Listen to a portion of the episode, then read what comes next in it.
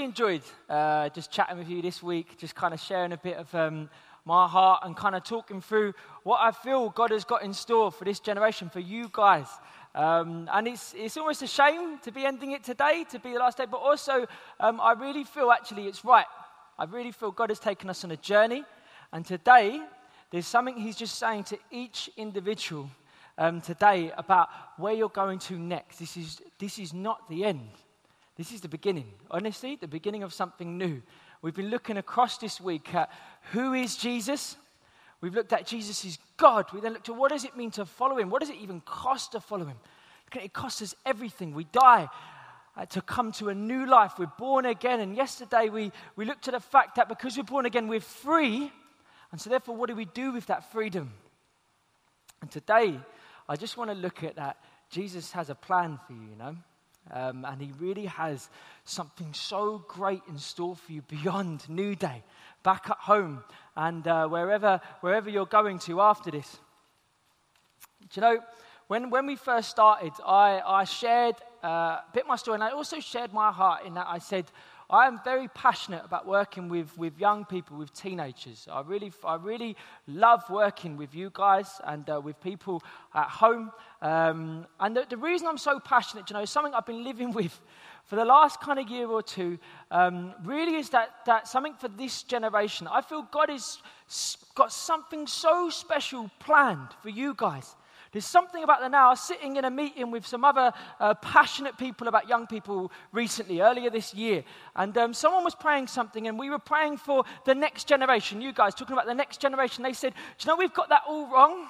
They said, when we're talking about the next generation, we're assuming that the generation that God has a plan to come for. She said, no, we need to be praying for the now generation. She said she feels that you guys are the now generation. Something that God has for you right now. A plan he has to activate now, not when you're adults, not when you grow up, not when you kind of reach a certain age or a certain understanding of the Bible or a certain being a Christian for a certain amount of time. There's something right now that Jesus has for you. You are the now generation. And I've been having these dreams, honestly. God has been giving me these dreams of teenagers your age on street corners praying for people, of the media so confused by what's happening in this generation. Teenagers get a bad press in the media at the moment. I saw just something changing in that, something going, what is happening? There are teenagers that are shaping this nation, that are changing our culture. How is that coming from the young? Adults going, we don't know how to help this generation. Teenagers going, we do, Jesus. This is the stuff I've seen, you know. This is the stuff I'm dreaming for. And this is the stuff I believe God is talking about for you. It's everything we've been talking up to coming this moment, coming into a reality that goes way beyond what we've been doing this week. Way beyond. Is that exciting? Do you find that exciting? Yeah? Because this is you guys, honestly. It's a dream of a generation rising up, a new generation saying we're not going to stick to the narrative we've been living to. We're not going to stay where we've been. We're not going to listen to the lies people are speaking over to us that somehow we're lost or somehow they don't know how to help us, or we're not going to listen to that narrative. We're going to listen to the narrative that Jesus speaks over us, that we're children of God, that God has a purpose for us, that God has a plan for us, and that we can be nation shapers right now. That's you guys. It's all about giving Jesus your best years. Do you know that? And these are your best years. I wasted these years. I honestly did. I went after the things of the world and I'm like, yeah, I'm partying, I'm having fun. And I've got older now and I think, man, I'm looking at what Jesus done with the last 7 years since I followed him. I think, imagine if I gave him the 10 years before that. And these are your years now. These are your best years. You've got more time now than you'll ever have. Do you know that? I know GCSEs, exams, like all the kind of looking. It seems like it can take a lot of your time. But you know, this is you have more time now than you ever have. God wants to speak to you more now than he ever will. You've got more time to listen. I've just kind of been around a campsite, heard whispers, heard these stories. I love hearing stories about stuff God's doing through this generation, through you guys, for other people. And I'll share a few just to encourage us. So these are other people's stories that I've just been hearing, so I'll retell them. So I heard of this one lad, this church in a place called Coleraine. It's one lad, they've been asked to do like a kind of, I don't know, show and tell or presentation thing in their classroom. And this lad, he's a Christian lad, and he decided, you know, I'm just going to share the gospel. I'm going to tell him about Jesus. Bold move, yeah, bold move. That's pretty scary. I don't think I would have ever had the bottle to do that. But he's thought, you know what, I'm going to go and tell him about Jesus. You don't know how that's going to land. So he goes into his classroom, and he just does. He tells him about Jesus, and then he decides at the end to make an appeal. He says to his class, who wants to follow Jesus? Anyone want in? Anyone want to do this as well? And get this, all 20 students and his teacher gave their life to follow Jesus in that class. Isn't that amazing? And I heard this other story, yeah? So if you was in, I don't know if you've been going to the True Stories seminar, there's earlier this week Pete Benton was sharing in it. And so some of you would have heard this story, and he'd probably tell it much better, it's his story. But I'll reshare what I've heard talking to him. He talked about this lad that he knew who basically decided, he felt really changed. You know, I want to do something. I want to make a difference in my school. I'm not kind of just going to settle for the norm. I want to start a Christian union. I want to start a place where young people can gather, we can talk and encourage each other about Jesus, because school's a tough place, and I want to create a place like that. And he thought, you know what? So he went and asked. He said, teacher said, can I start this Christian union? Do you mind? And he went, yeah, okay. I can't see any harm in that. Why don't you go? And he thought, you know what? I'm not just satisfied at starting a place. I want to just give it a bit of mention. He said to his head teacher, he said, look, can I share about it in an assembly? Do you mind if I tell people about it? Just get up in front of the whole school and just tell them this is on and see what happens. Man, this is bold. This is not just his classroom now. He's saying in front of assembly, can I do it? And he went, if you're sure, like as long as you know, it's a big thing, but why not? I can't see any harm in that. So he gets up and he tells him we're going to start this CU. And then he decides to tell him about Jesus. He goes beyond it and starts doing it. And then he goes for an appeal. And it's like he's got basically a notice at this assembly. This is all he's got. And he tells him about Jesus. He goes for an appeal. 20 teenagers stand up, give their life to Jesus. And that was the CU. That was what started. And I share these stories not to applaud them, because they're amazing. That's amazing stories. What boldness, what character. But to encourage you that is you. Do you know that? That can be you. We write ourselves off so often that I don't know how God can use me, or surely I can't share it that well. Or, you know, I don't. When we let Jesus work in us, what comes out? When we boldly go to share the truth that has saved us, the way God uses that and the effect and the power that can have to change lives is amazing. And I want to encourage you with these stories of these young people thinking, how are you going to go back? How are you going to be light? Do you know, we spoke yesterday, Jesus talks about being light in the darkness. How are you going to go back and be a shining light in your home places, beyond New Day, in your schools, in your communities, wherever you're going back to? I want to look at 1 Timothy. Yeah, so Paul, as we're saying, he writes a lot of letters. There's some letters he writes to churches, there's some letters he writes to people. And Paul had this young guy, he's like kind of his apprentice or his, just a guy he kind of wants to train up and bring along, called Timothy. And when Paul first called Timothy, he was 16. When he writes the letters, Timothy's a bit older when he's writing to him. But Paul really encouraged this guy. He's called him as a young lad and he said, I see something in you, do you know? And that was unusual for the culture. Young people didn't have much of a voice. But Paul says, I see something in you. I want you to come along with me. And he writes in some letters to encourage him, to help him lead these churches. Because Timothy's got quite a big role. He's leading upwards. He's leading people older than him all the time and trying to set up churches. And he's just on this mission with Paul. Paul's sending him out to different places.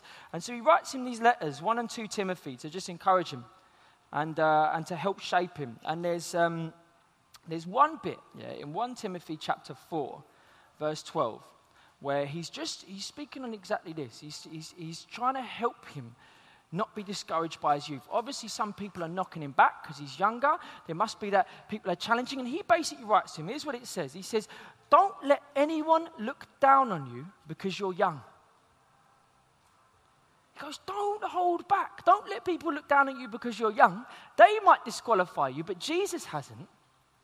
You have been chosen for a purpose. Don't let people look down at you because you're young. Don't hold back. But he goes on to say, he's not saying, so now go be an arrogant young person, push your way through, be aggressive, be whatever you want to be.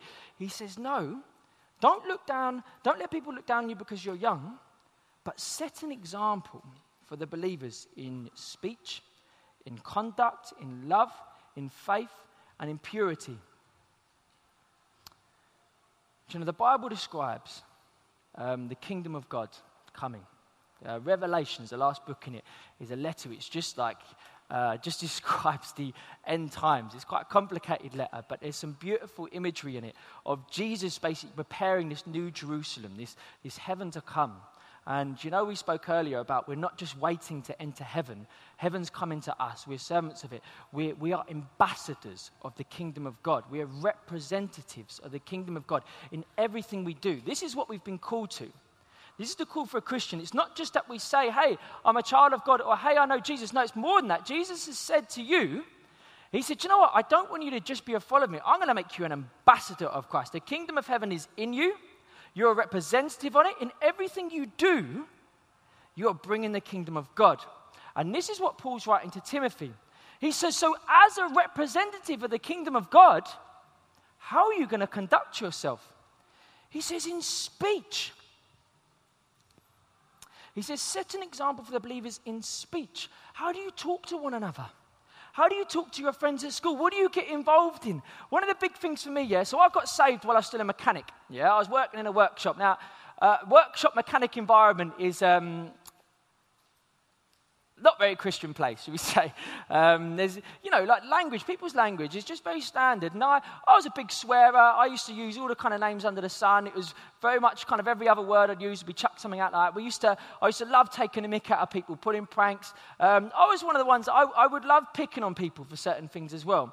Now, one of the things that changed me very quickly as soon as I got saved, and this is the thing, I didn't even notice this changed, was how I spoke to people, yeah? I stopped swearing. Someone heard me say flip. And he went, Dan, are you all right? Pulled me up on it immediately. I didn't even realise I'd done this. They just pulled me up on it immediately because they said, you don't swear anymore. What's happened? And I was like, oh, yeah. And they knew something had happened at church. They knew I'd started going on this Alpha course. And they I didn't even realise this thing had started changing.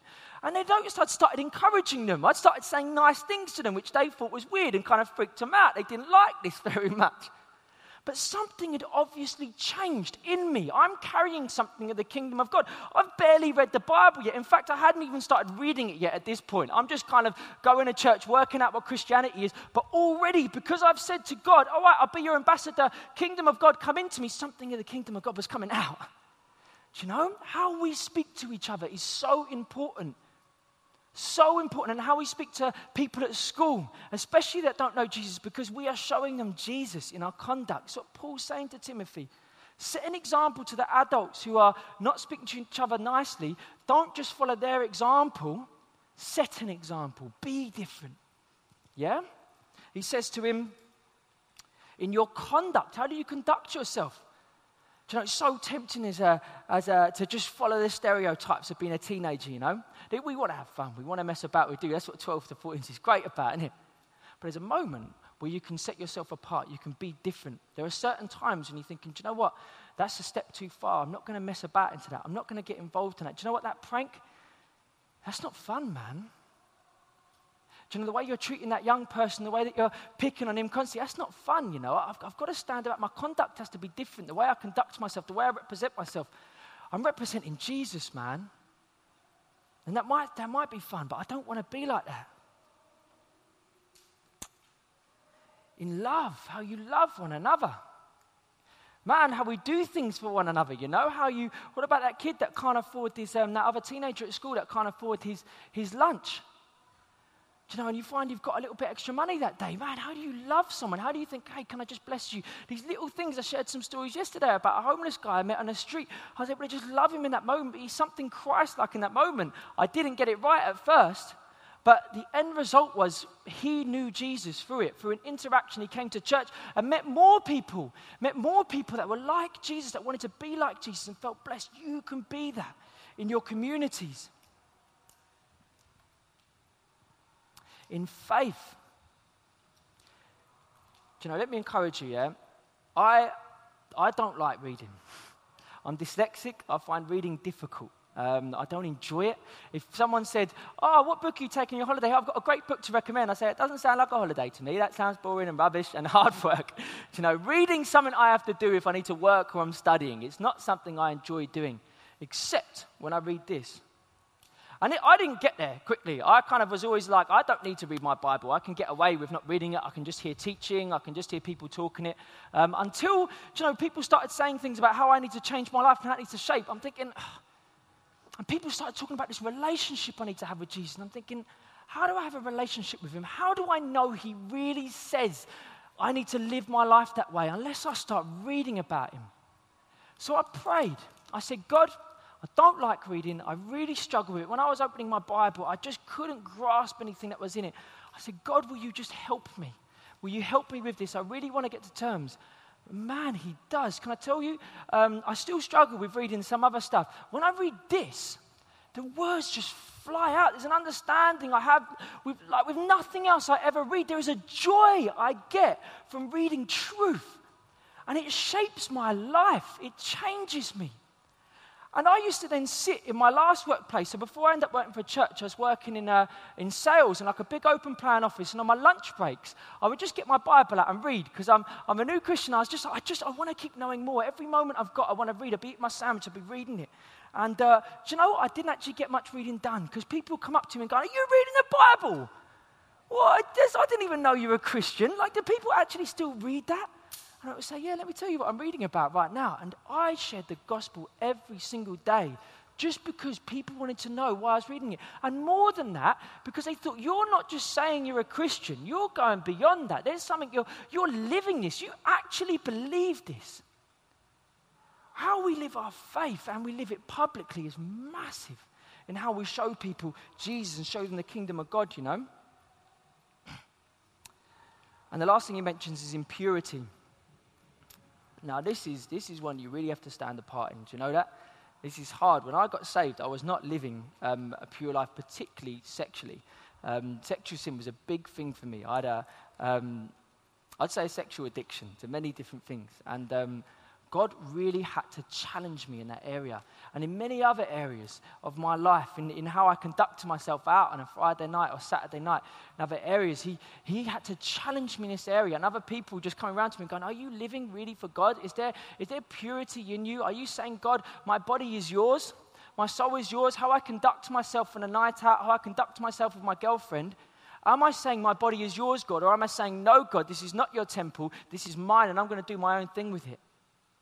And that, when that changed for me, when I finally got that when God says the old temple, the temple in Jerusalem is gone, the new temple is us. He wants to come and have his dwelling place in us. When I finally got that, I understood why he calls me to be pure.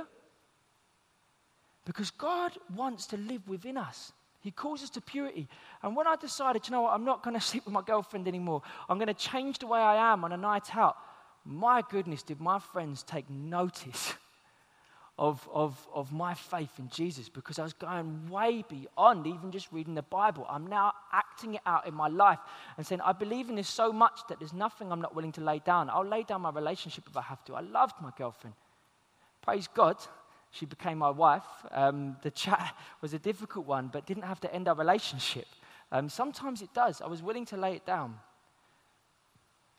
But man, have I had opportunities now to share with integrity, with pure heart, because I'm living in purity. And that's a choice you're going to have to make.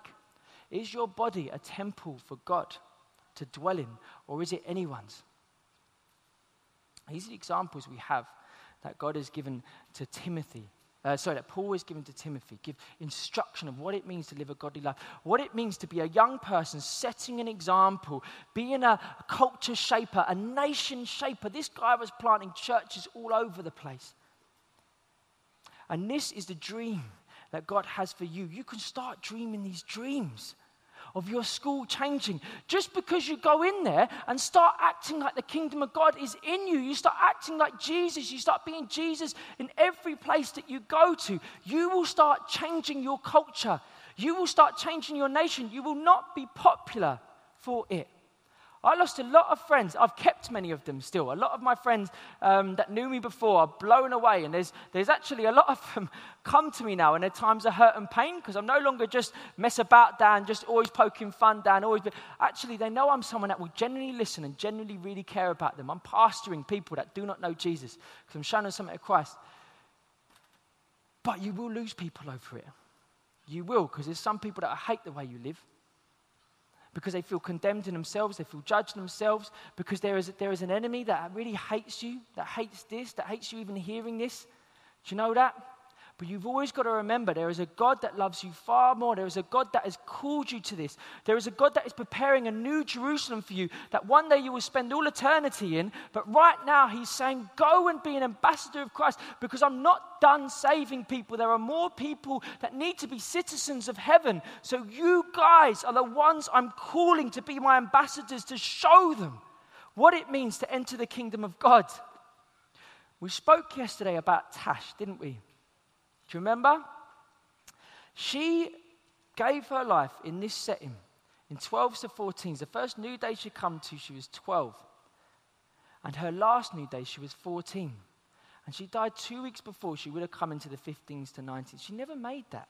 She never got there. This was the only setting she had. And she chose that I'm going to live whatever life I have for Jesus. We don't know how long we've got. You know, I really, my prayer and always our hope always is you've got years and years and years and years and years.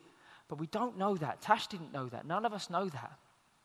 All we can do is give Jesus our all, our best right now. And we will know that whatever time, we were praying yesterday about freedom from fear of death, weren't we? Because we no longer have to fear it. Death has lost its sting because we know where we are going. But right now we're here on earth. So let's serve Jesus with all we've got. Let's change our culture and our nation, hey? The band can come back up. That'd be really good.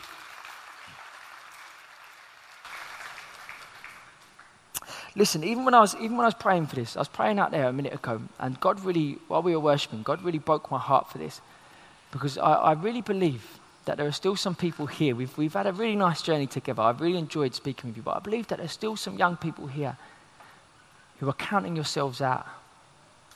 You're saying, it's all well and good, Dan, but that's not me. I can't speak to people. I can't share. I'm not popular enough. I don't think people like me. I could never change anything. I could never change that. You don't know what I'm going home to, Dan. Genuinely, I believe there are some people here that's where you're at right now after hearing this. And I just want to call that out. I just want to say that's not true.